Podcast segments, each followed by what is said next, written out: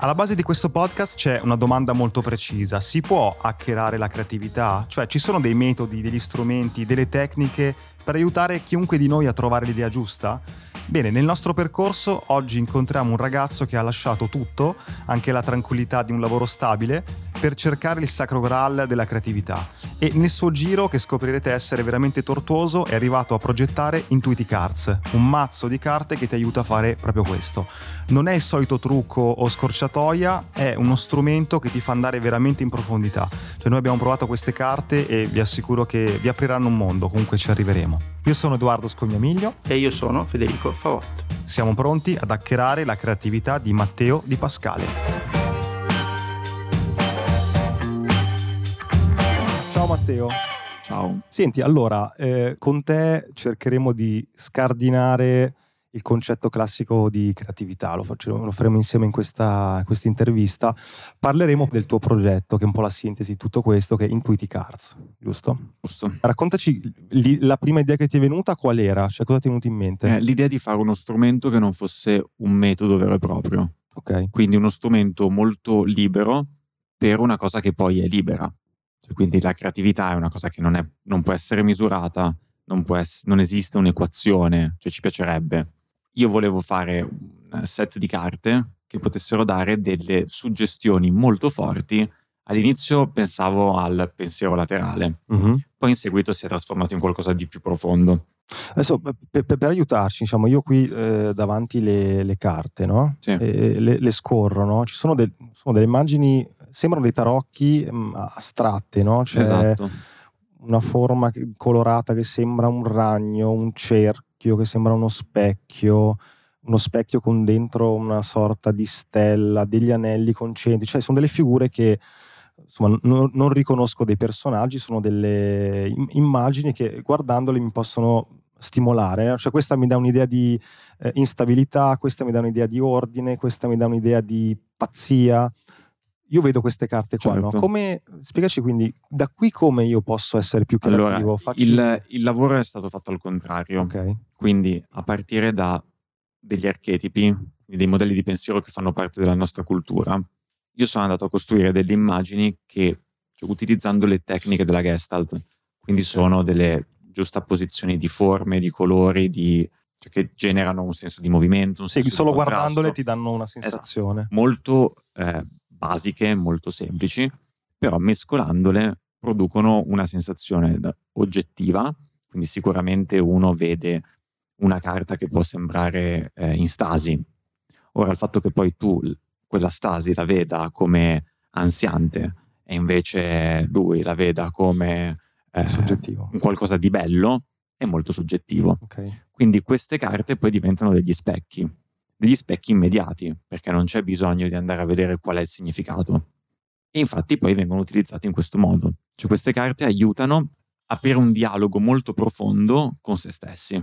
Quindi aiutano a capire se siamo sulla giusta direzione, se stiamo lavorando bene, ci, come ci sentiamo.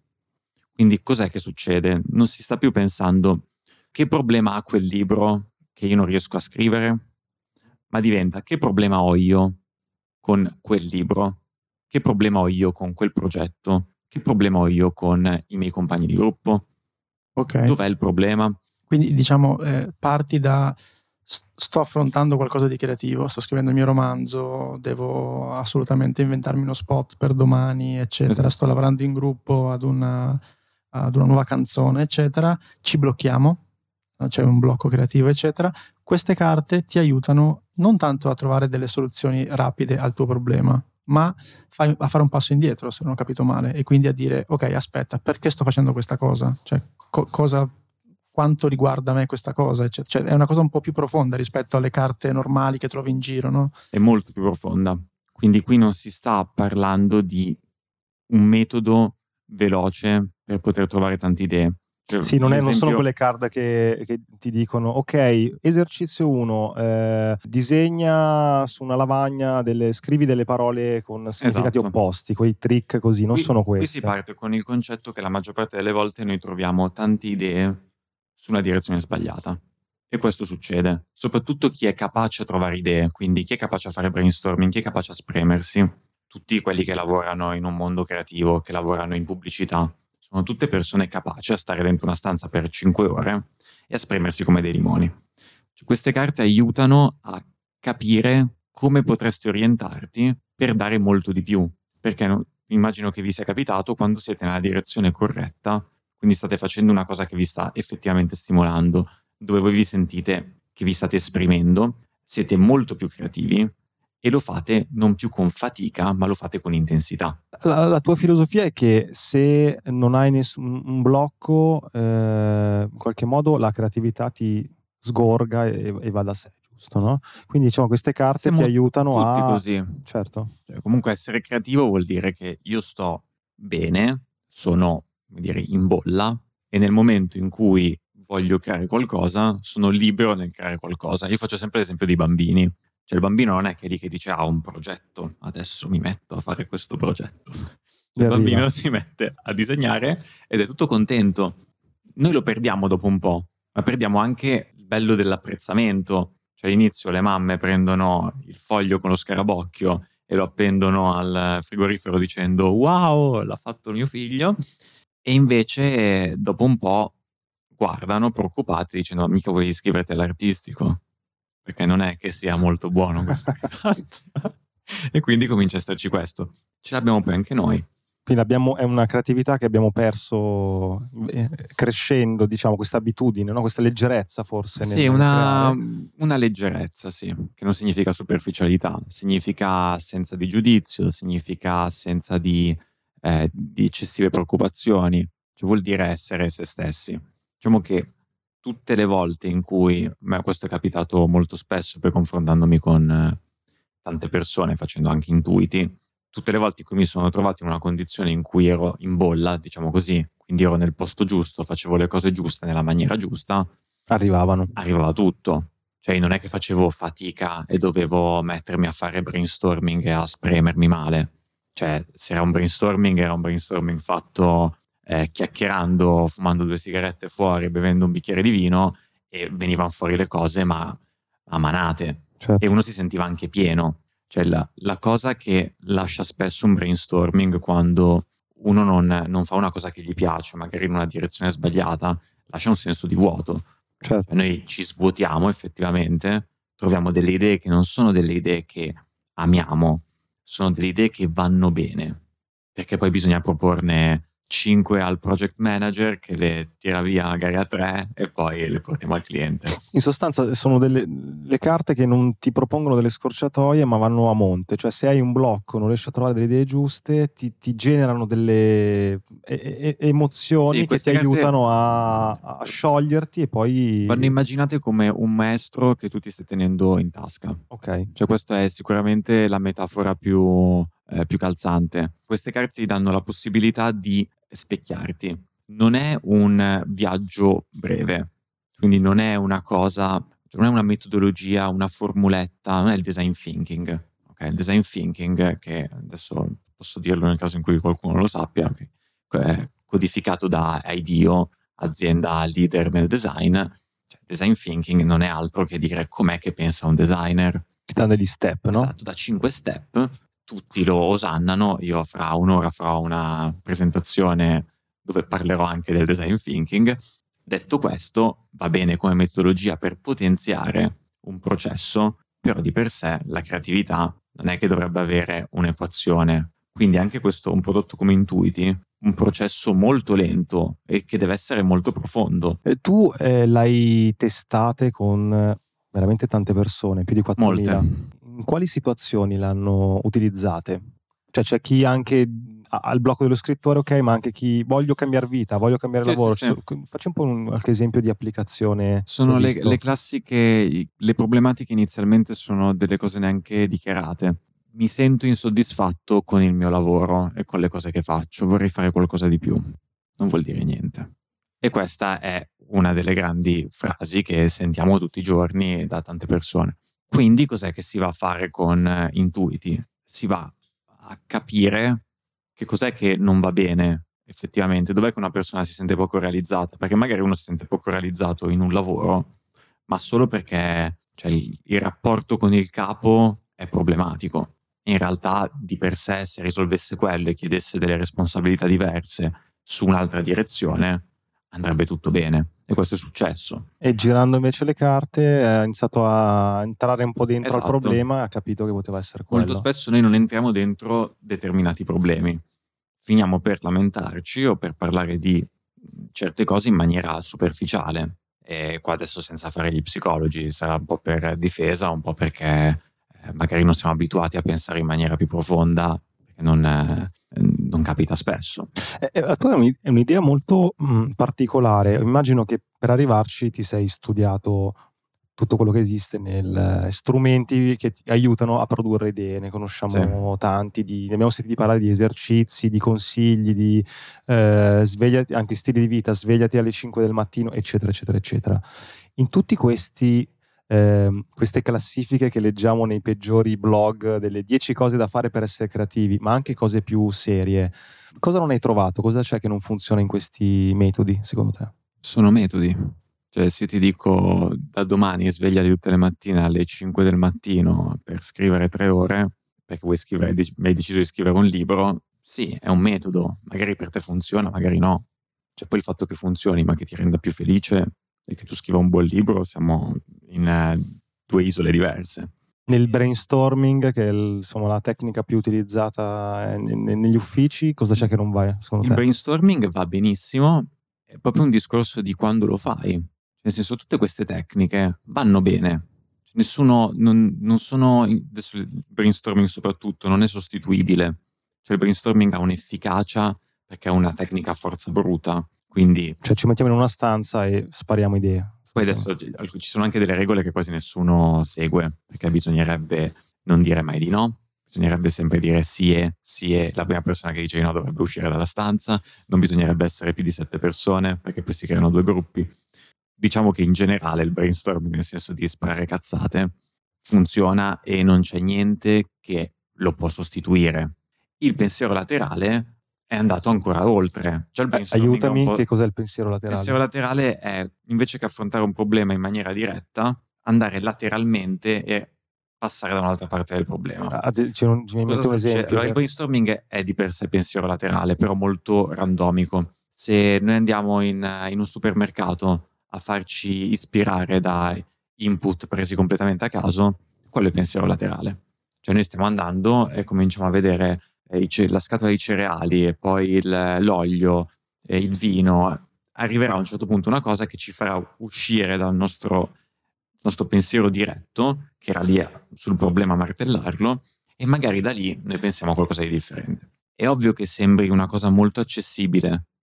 In realtà, se noi di nuovo siamo a utilizzare queste metodologie, però mentre stai lavorando nell'azienda dove non vuoi lavorare, Quindi ha voglia di utilizzare tecniche metodi se a monte e tu non sei sereno con te stesso, questo è il concetto. se sei nella direzione sbagliata, perché poi anche lì eh, dipende, se uno ha fatto pace con la direzione, quindi uno si sente un po' così, però poi dopo fa intuiti, comincia a capire che esce il vantaggio del perché sta facendo una determinata cosa, quando è chiaro e uno è consapevole e dice ok, evidentemente sono una persona che è capace a scendere a compromessi, va bene, perché, perché riesco a scendere a compromessi? Non voglio neanche andare troppo nel profondo, però ci sto.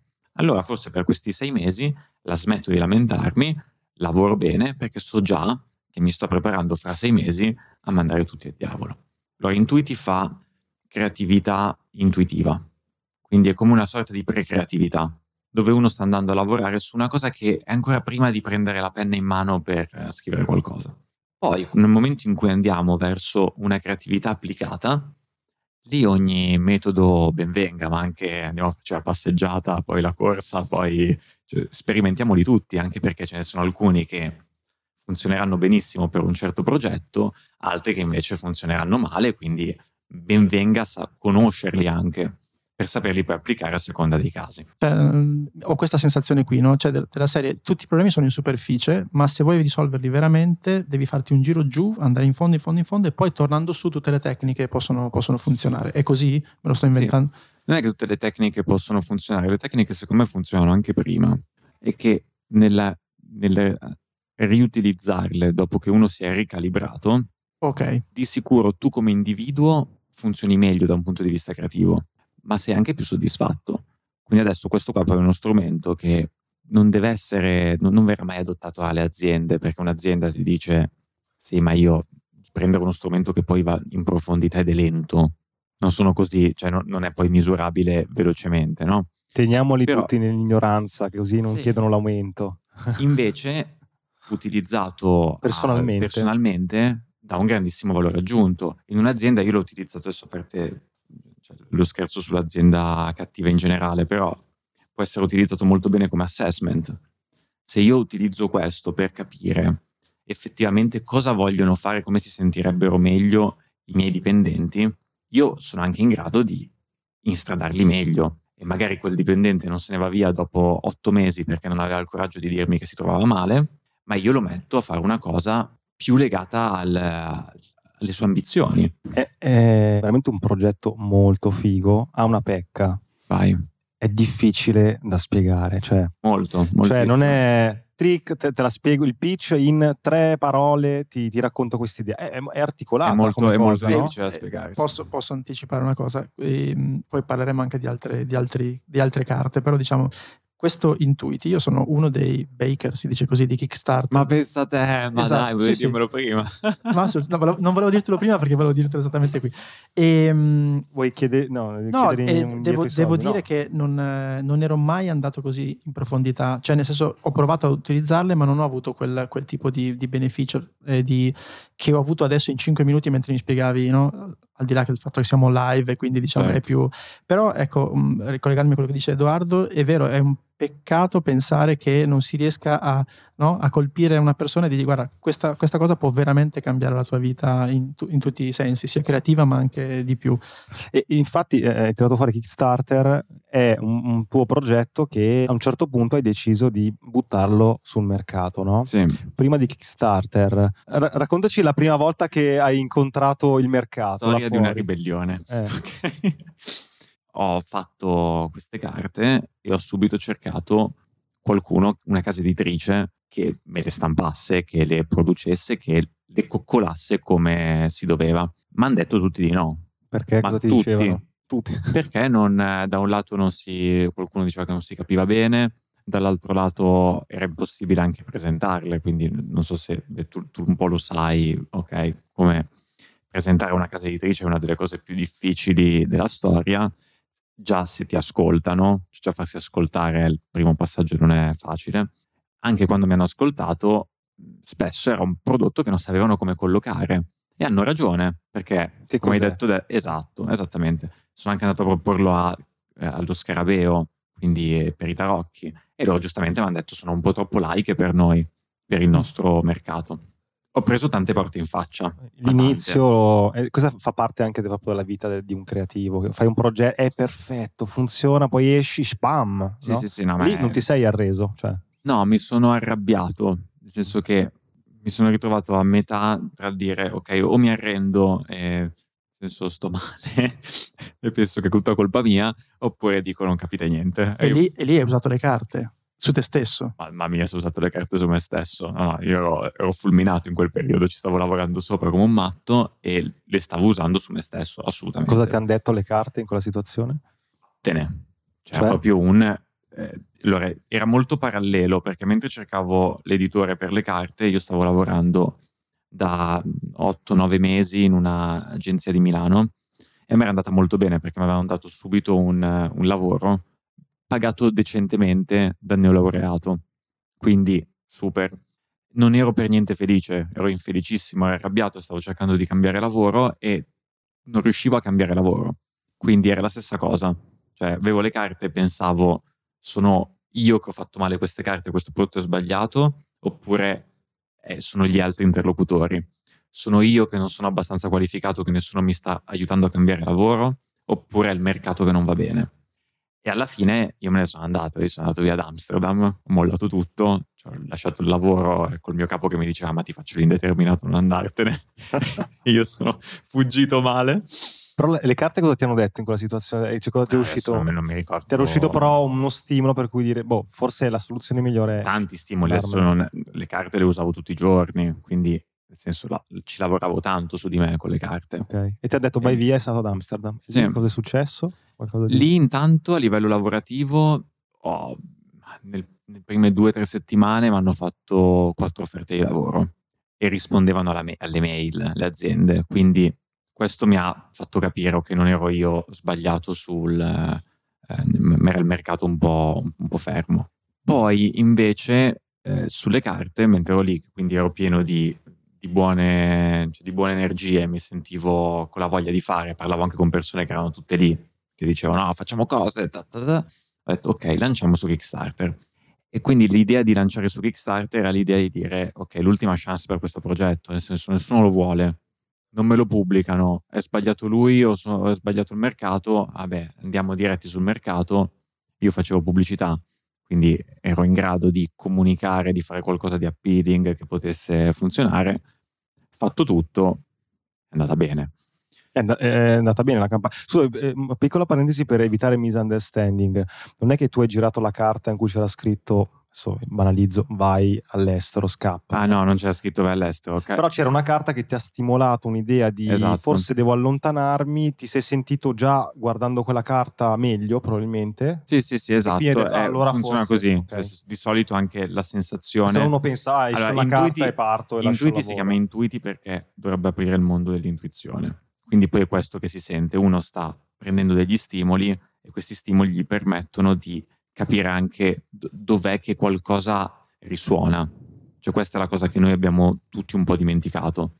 Quindi il fatto di sentire anche attraverso delle carte, attraverso delle idee forti, dov'è che risuoniamo, nel momento in cui esce un determinato tipo di significato, a noi viene in mente, ah, forse dovrei proprio andarmene via, e risuona bene, cioè questo è indimostrabile, inspiegabile, eh, chi se ne frega, perché risuona bene.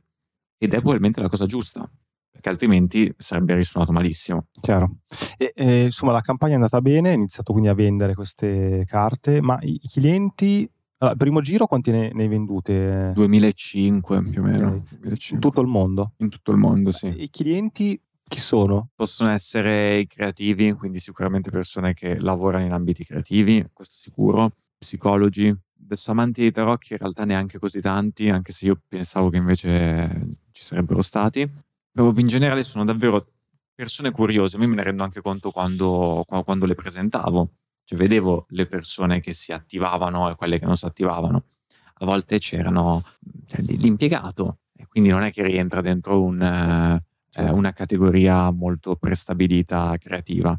Eppure a casa non so, dipinge e quindi assolutamente eh, voglio.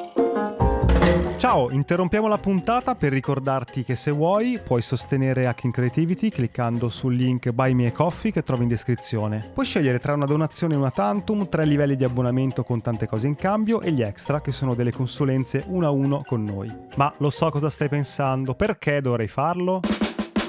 Uno, perché questo podcast vuole crescere sempre di più, ma a vari costi, quindi per tenere accesa la macchina e fare ancora più puntate abbiamo bisogno del tuo supporto. Due, se ti abboni hai qualcosa in cambio, dal canale Telegram riservato dove trovi nuovi link, backstage e un contatto diretto con noi, fino a partecipare a una registrazione dal vivo via Zoom di una nostra puntata di link e ricevere in anteprima i format su cui stiamo lavorando. 3. Se anche una volta soltanto ascoltando il nostro podcast ti è venuta in mente un'idea, hai trovato una dritta che ti ha svoltato un lavoro, beh è un buon motivo per far continuare questo progetto perché prima o poi ti darà ancora qualcosa di utile. Insomma, clicca il link in descrizione, trovi tutte le combinazioni che abbiamo pensato per supportarci e intanto grazie. Torniamo alla puntata.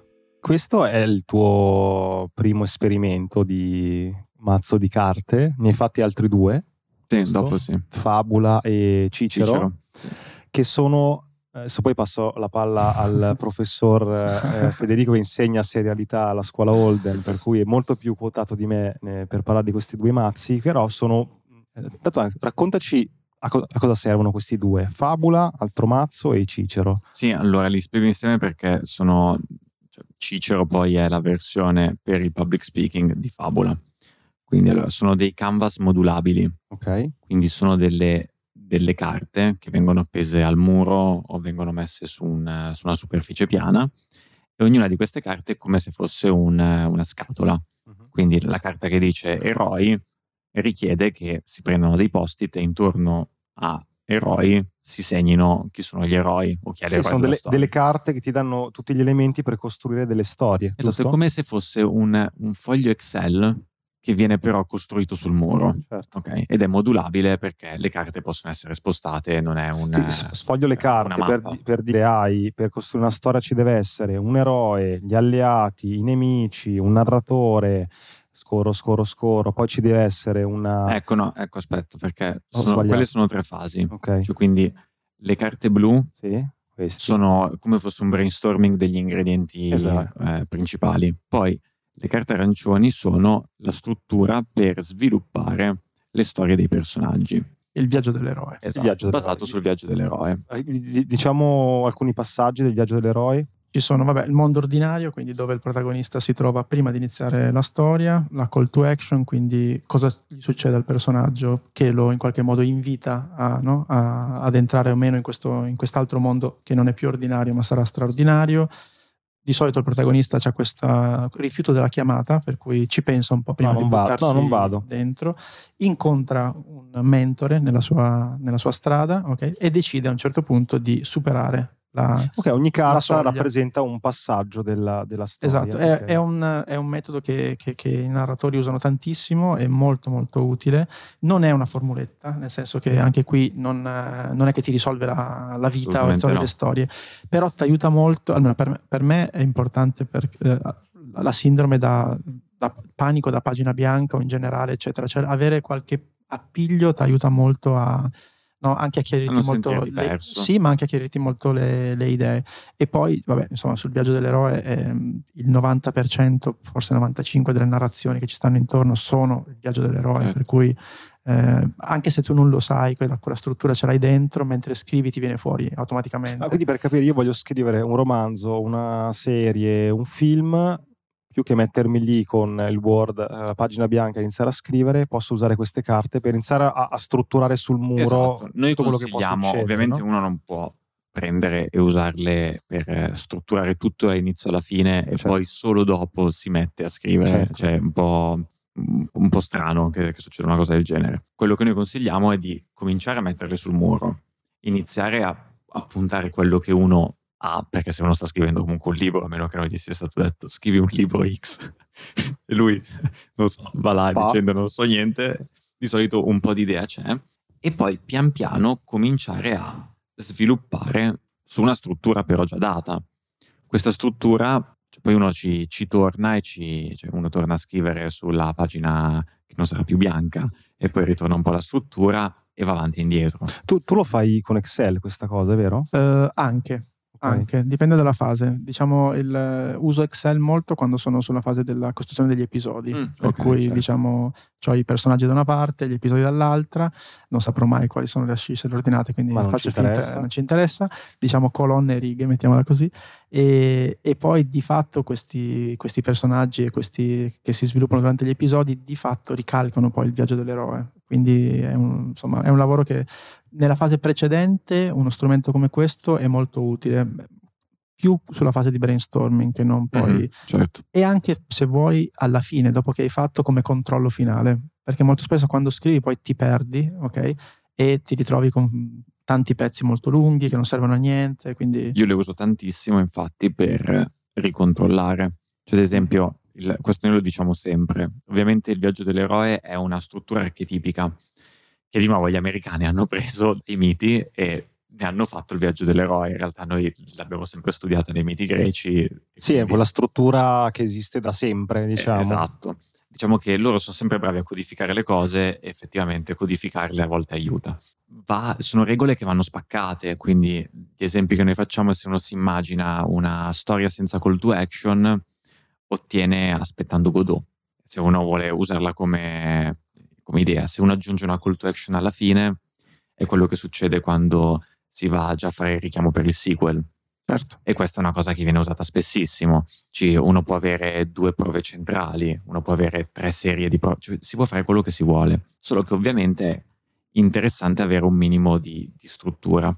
Poi la cosa che forse è poi il lavoro più, più simpatico fatto su questo mazzo è che l'ultima fase che sono queste carte nere sono le fasi del lettore.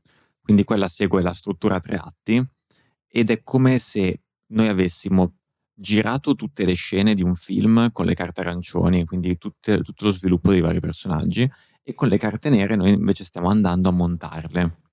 Quindi è la differenza tra il tempo della storia e il tempo del discorso. Cioè come la storia viene. Sì, in un cade. film posso partire dal finale o fare esatto, un film cronologico, dipende da me. Qui mischi, diciamo, il tempo della storia. Quello okay. che, che poi abbiamo scoperto e funziona molto bene è che in realtà noi utilizziamo le carte nere per disporre gli eventi a seconda di, delle emozioni che noi vogliamo dare nel lettore. Okay. E quindi tutti eh, questi archi di, del primo, secondo, terzo atto, quindi dove ci sono no, delle, degli alzamenti e degli inebissamenti, in realtà poi sono sul lettore, perché ovviamente il catalizzatore della storia è per il lettore e non è detto che sia lo stesso che vive il personaggio. Certo, certo. Fai, fai, un'analisi di come la storia viene ricevuta dallo spettatore. Esatto, esattamente. È molto carino sul sito, la, la landing page di, di Fabula, che eh, ci sono le foto di eh, la ricostruzione con le vostre carte di film molto noti, no? storie molto note, c'è Pinocchio, Pulp Fiction, Moby Dick, sì. cioè avete fatto reverse engineering da storie conosciute, avete eh, attaccato le, le, le card sul muro per capire sì, anche per costruire lo strumento, certo. perché noi ci siamo resi conto, ad esempio, il viaggio dell'eroe, come era stato spiegato da Vogler, poi a livello pratico ogni tanto c'erano del, degli inciampi. Certo. Eh, e quindi abbiamo poi riadattato a seconda anche del, dei prodotti che abbiamo analizzato. Eh, domanda, io sono, mm, non sono quello delle serie, ma sono quello dei video molto brevi, mm-hmm. pubblicitari, sempre con un uh, intrattenimento, ma molto, molto brevi degli schemi come questi, per chi lavora su web, eh, quindi con formati diver- diversi da una narrazione con più respiro, che può essere un film, una serie, le posso utilizzare oppure mi serve un, un, un mazzo che ancora non esiste? Allora, di- dipende cosa stai, eh, cosa stai, raccontando. Se immaginiamo dici uno spot di 60 secondi, 30 mm, secondi, sì. cioè dici una, un formato molto molto corto. Sì. Beh, se prendiamo ad esempio quegli spot della Nike, dove si sta andando verso un sentimento, quindi c'è un qualcosa, uno può utilizzare quello. Sì, Ovviamente... anche lì c'è il, c'è il concetto di, di, sfida, di non farcela, ma poi invece esatto. il concetto dell'eroe c'è anche Magari lì uno prenderà l'eroe, il nemico.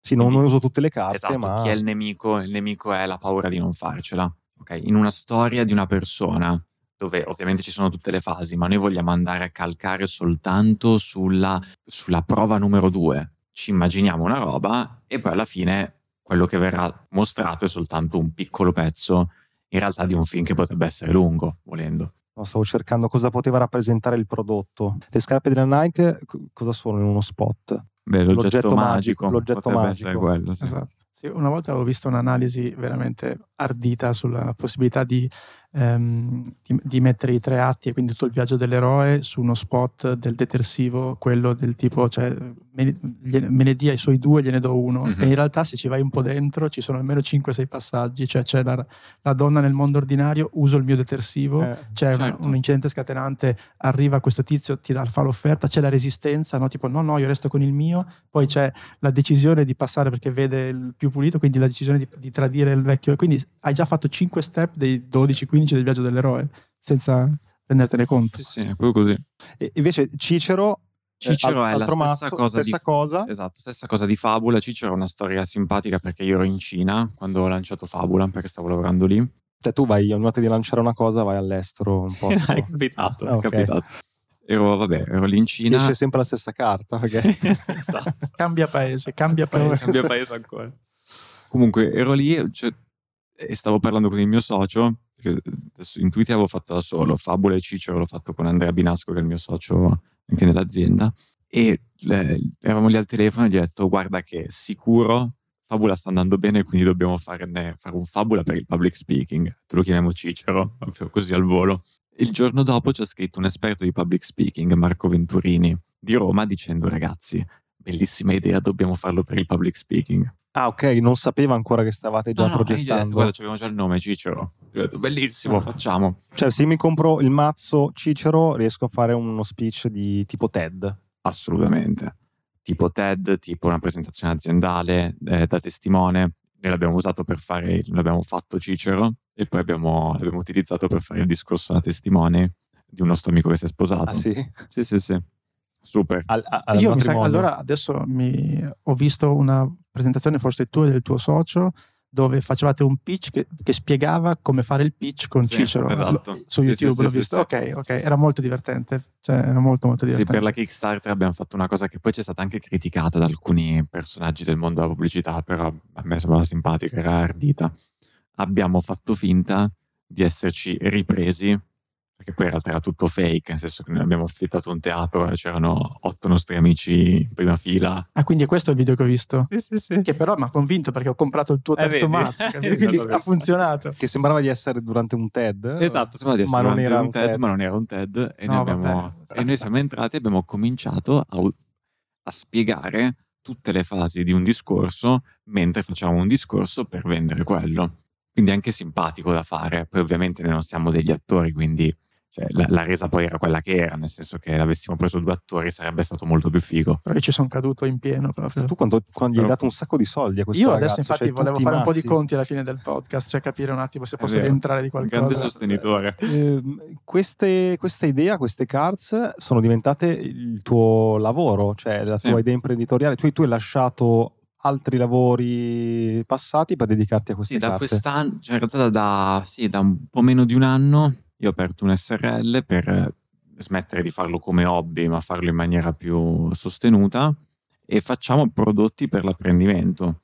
Quindi sono eh, carte di questo tipo che sono poi per insegnare delle cose.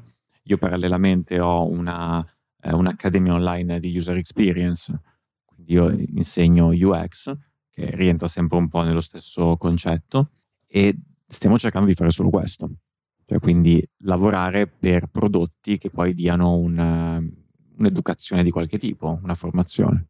Sì, sei l'esempio di quello che ha avuto quella, l'idea del progetto secondario, ha mollato tutto, tra virgolette, per dedicarsi soddisfatto, rimborsato, nel senso sei contento della, della scelta che hai fatto finora? Ah, e penso tantissimo. seconda domanda, si campa vendendo mazzi di carte? Sì, perché sono anche uno UX designer Ah, e un pubblicitario. l'altro, ok. No, nel senso che io sto applicando, cioè in questo momento qua noi stiamo vendendo solo ed esclusivamente online in Italia, estero, utilizzando alla, alla lettera tutto quello che è teoria di user Ah, ok. experience, quindi tutto un customer journey fatto come si deve e le sponsorizzate Facebook fatte come si deve. io sono un esempio vivente di questo però Vabbè, cioè- tu, eh, insomma, il progetto è bellissimo, ma di solito caschi un po' in tutto. Eh? Cioè, Sì, c'hai- questo è vero. Sono un po' un collezionista di carte, questo devo essere sincero. Su tutto quello che sono appunto i Eh, dati, feticista delle carte. cose qua, sì, un po' sì.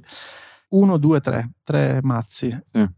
Il quarto cosa sarà? Così preparo i soldi. Il qua- eh, ci stiamo ancora lavorando, abbiamo un sacco di... Dalla tua faccia è lo so, ma non posso dirvelo. È Eh, più simile, no? Perché sono. tro- In realtà adesso ne usciranno sei. no, non ce l'ho tutti questi No, soldi. no, ne usciranno sei perché c'hanno. eh, mentre ero a Hong Kong, qua giusto per dire che poi le cose succedono quando fai le cose che vuoi fare. Sono andato a, a gennaio, ero in burnout, quindi ho detto qua è meglio che mi do un attimo una regolata. E sono scappato in un viaggio mentre tanto lavoravo da remoto. A Hong Kong, la seconda sera, siamo saliti su un rooftop a bere e saliti abbiamo trovato questa azienda che produce giochi in Italia e li distribuisce in tutto il mondo. Bevi una cosa, bevi l'altra, faccio carte, eccetera, eccetera. Gli abbiamo fatto sei giochi per bambini Mm. che adesso usciranno, che ci hanno comprato e usciranno fra un paio di mesi. E sono tutti legati a soft skill, quindi storytelling, e tante varie cose. Questa è- si chiama botta di culo, perché Non è al rooftop... che tu vai dove devi andare e poi trovi quello che devi trovare. Quindi è una Questo è di culo. Eh Sì, quando sbatti la testa per eh, raggiungere Esatto. una cosa, è come quando eh, io banalizzo sempre le cose, però quando sto cercando la fidanzata, cerco, cerco, cerco, poi quando ti fidanzi le altre iniziano a notarti perché insomma Eh, cambi esatto, condizione, esatto, no? Quando sei in un mood positivo le cose ti accadono, è vero questa cosa qua. Comunque, a parte gli scherzi, cioè, potrebbe essere fabula per non fiction Mm. una possibilità, Mm. perché il- in realtà il mercato della non fiction è molto più forte di quello della fiction e E comunque che- avere una, significa una struttura per scrivere saggi, per Ah. scrivere manuali, Mm, figo. che Figo, non c'è certo. nulla al momento, e poi altri eh, prodotti in realtà su il, eh, sul mondo scuola. Molto ci, interessante. Ci, ci intriga. Ah, e poi una cosa che devo assolutamente fare, non so se avrà successo o no, però avere una, un piccolo mazzo dove dentro hai tipo 10 carte che ti spiega come farle, più 10 fogli già piegati per fare gli aeroplanini. Ah, wow. Bello. E secondo me questo sarebbe il... Che poi si scoprirà che la chiave per essere creativi è fare gli aeroplanini, che magari in quel momento Bellissimo. di concentrazione ti Ma tu- ricordi quando eri bambino e Tutto questo è nato perché un paio di sere fa a una cena con alcuni figli dei nostri amici, perché cominciano ad esserci i figli degli amici, no? Comincia ad esserci questo. Erano lì che facevano casino e a un certo punto ho detto, vabbè. Piegato un aeroplanino, eroe della serata. E l'hanno giocato per tre ore con un aeroplanino di carta. Un riassunto di questo, eh, diciamo, di come diventare creativi, eccetera. Devi cambiare spesso paese e andare a cene e a cocktail, no? Assolutamente. E questo lo dice anche eh, lo scrittore, adesso non mi ricordo il nome, del Cigno Nero, che lui spiega come, eh, come capitano il cigno nero, quindi ci sono sempre cigni bianchi, però a un certo punto c'è quello nero, sia nel bene che nel male, quindi sia il crollo che la startup che va bene, e lui alla fine di tutto ti dice è sempre inspiegabile come succedono le cose, quindi in realtà ti conviene andare alle feste.